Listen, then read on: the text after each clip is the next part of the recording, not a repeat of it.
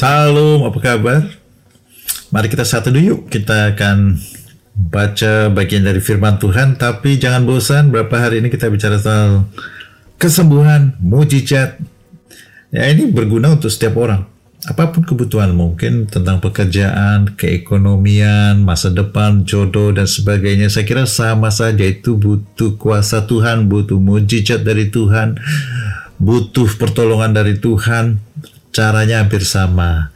Hari ini dari Markus 8 ayat 22 dan seterusnya ini tentang orang buta di Bethsaida. Banyak orang yang membawa orang buta ini ke Tuhan Yesus, minta tolong supaya disembuhkan. Ya. Lalu untuk untuk orang buta ini agak beda. Biasanya di tengah keramaian orang banyak, Tuhan menyembuhkan orang buta ini dibawa keluar kampung. Lalu dia meletakkan tangannya di atasnya, didoain tentu saja, taruh tumpangin tangan mungkin di kepalanya gitu, udah sembuh misalnya begitu ya. Lalu setelah didoakan dia tanya orang buta ini, sudahkah kau lihat sesuatu? Ya, udah kelihatan nggak itunya? Ya.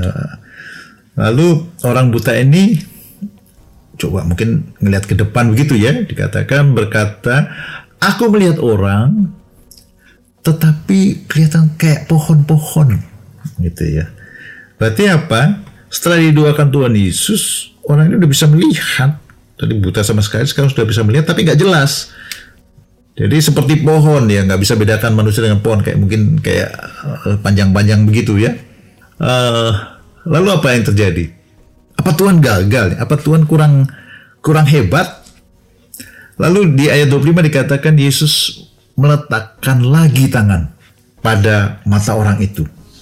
Jadi meletakkan tangan di atasnya sekarang di matanya didoakan. Lalu orang itu dikatakan dalam firman Tuhan sungguh-sungguh melihat dan telah sembuh. Ia dapat melihat segala sesuatu dengan jelas. Jadi pertama didoakan oleh Tuhan Yesus, dia lihat, sudah bisa lihat tapi orang-orang itu kayak pohon ya. Begitu Tuhan doakan sekali lagi baru jelas sempurna.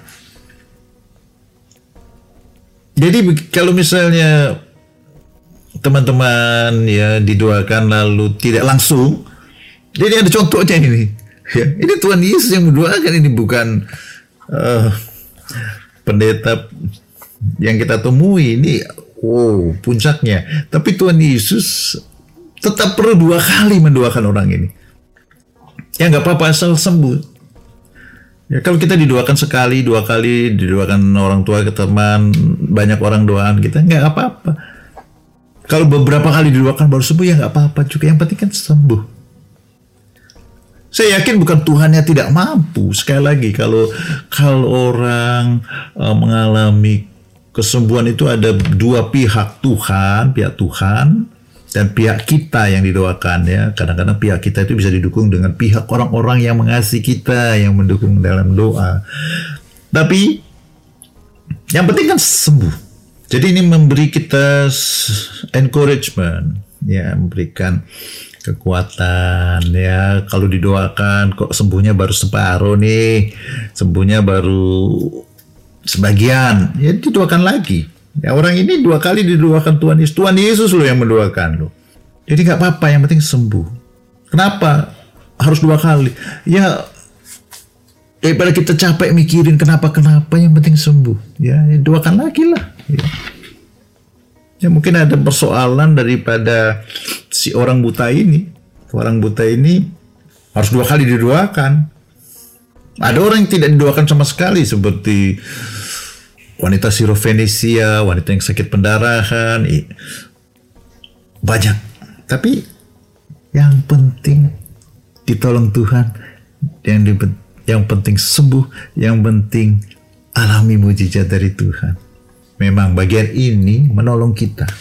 Ya, nggak apa-apa. Kita mengerti bahwa ada yang dua kali baru sembuh, tidak masalah pertama baru melihat sedikit, baru kemudian melihat tidak masalah.